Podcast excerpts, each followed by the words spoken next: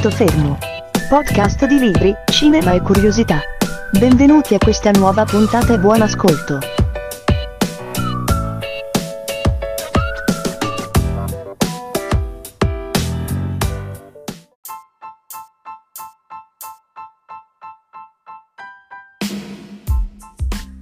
Eccoci di nuovo qui in questa seconda puntata. Ieri ho dimenticato di dirvelo, ma questo podcast sarà diviso in tre puntate, un pezzetto al giorno per non farvelo pesare troppo.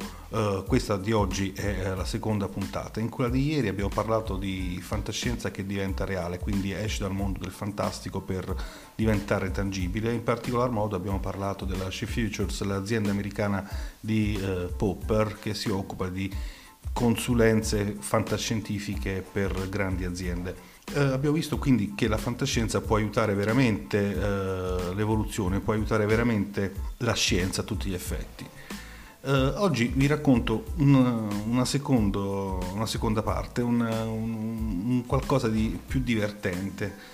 Nel 2015 appare su una rivista americana, New Statesman, una conversazione tra Neil Gaiman, che non c'è bisogno di presentare, con un altro grande scrittore, Kazuo Ishiguro, britannico di origine giapponese, vincitore del Nobel nel 2017, Nobel per la letteratura.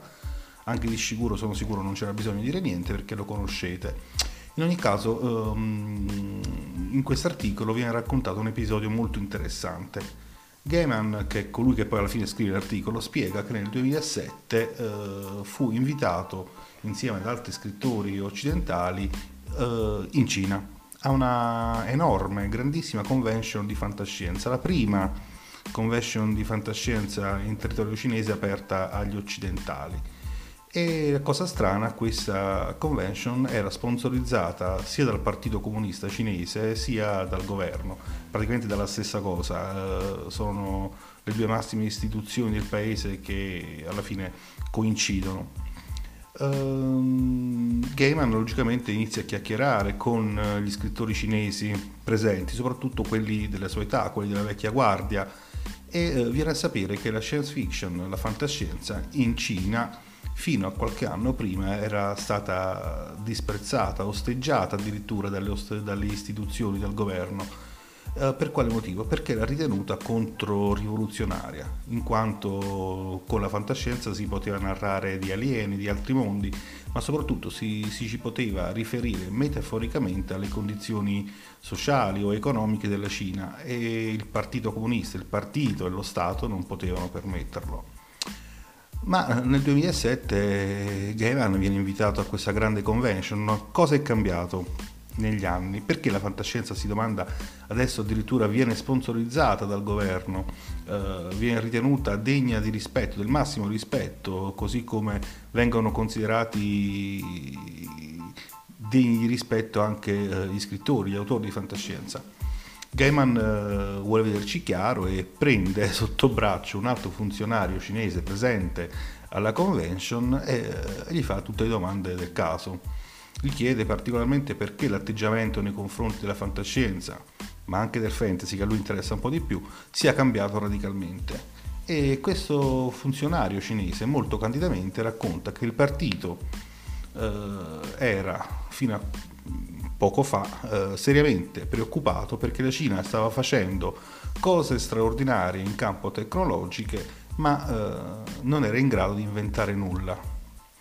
Ricordate le domande che vi ho fatto ieri: cosa state indossando, cosa state utilizzando? Vedrete che sono prodotti in Cina al 90%. Comunque i cinesi erano in grado di riprodurre, replicare, smontare, rimontare, rifare da zero qualsiasi tecnologia, ed erano bravissimi, dannatamente bravi in fare questo. Tuttavia, se si trattava di inventare qualcosa da zero, non erano semplicemente in grado di farlo. Qual è stata la soluzione della Cina? La Cina cosa ha fatto? Ha preso alcuni suoi studenti, alcuni suoi scienziati e anche dei funzionari, e prendendo accordi con le grandi aziende americane soprattutto, li ha inviati negli States, in particolar modo da Google, da Microsoft e IBM. E cosa scoprirono queste spie cinesi? Scoprirono che la stragrande maggioranza dei lavoratori di Google, di Microsoft e IBM da giovane aveva letto moltissima fantascienza. Negli Stati Uniti la fantascienza va forte. Da qui hanno capito c'era il diverso comportamento della Cina, che invece osteggiava la fantascienza, e da qui appunto c'è stato questo cambiamento da parte del partito e del governo nei confronti della science fiction. In pratica si riteneva questo genere letterario un motore propulsivo per l'immaginazione dei tecnici e degli scienziati soprattutto, ma soprattutto di tutti quei lavoratori impegnati nell'innovazione tecnologica, e la Cina a quello puntava. E quindi cosa ha deciso di fare? Ha deciso di puntare sulla fantascienza. Gaiman dice ci sarebbe dovuto arrivare da solo, perché il titolo della convention era Scienza, Immaginazione e Futuro. Comunque ci ripenso soltanto dopo 10 anni, ripensandoci noi oggi nel 2019, quindi un bel po' di anni dopo, vediamo che la fantascienza cinese è davvero esplosa in tutto il mondo, e le opere degli scrittori cinesi, dal più conosciuto al meno conosciuto, vengono pubblicate anche in Italia. Indiscutibilmente uno dei nomi più conosciuti della fantascienza cinese è Liu Cixin. È stato il primo cinese a vincere un premio di fantascienza. L'ha vinto nel 2015 ha vinto il Premio Hugo come miglior romanzo di fantascienza. L'opera in italiano si intitola Il problema dei tre corpi ed è pubblicato da Mondadori. È una trilogia e per fortuna è già completata ed è stata già anche pubblicata tutta in italiano. Quindi nel 2015 vince Liu Cixin il premio Hugo. L'anno dopo un'altra cinese vince lo stesso premio nella categoria racconti, questa volta con Folding Beijing, ambientato proprio in Cina, particolarmente a Pechino. Questi sono stati i primi segnali, i primi 2 segnali della definitiva consacrazione della Cina nel mondo della fantascienza. E dobbiamo dire, c'è stato il risultato che il Partito Comunista voleva, cioè c'è stata questa apertura alla fantascienza, ha portato veramente a un'innovazione tecnologica? Sì, dobbiamo dire che sì.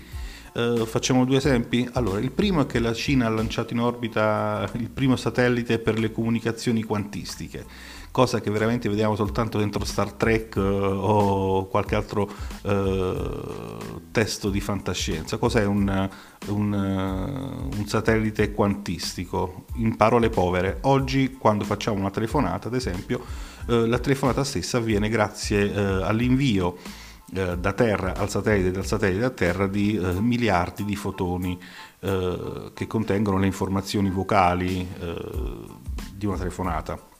Intercettarla in cosa consiste? Consiste nel sottrarre alcuni fotoni e recuperare appunto la telefonata. Questo non altro è la comunicazione, cioè un hackeraggio, un'intercettazione telefonica satellitare non viene individuata dalle 2 parti, non notano differenze nella comunicazione. Una telefonata invece attraverso un satellite quantistico avviene attraverso un solo singolo fotone che viene sparato dalla Terra verso il satellite e rimbalzato al destinatario. Questo capite che se venisse quindi intercettato ci sarebbe l'interruzione della comunicazione, quindi sia chi sta telefonando sia chi sta ricevendo la telefonata capirebbe facilmente di essere intercettato.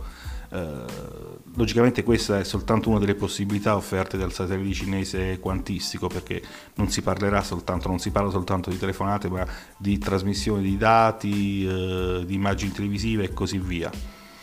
Il secondo punto è che per la prima volta siamo atterrati sul lato oscuro, anche se non è così, della Luna.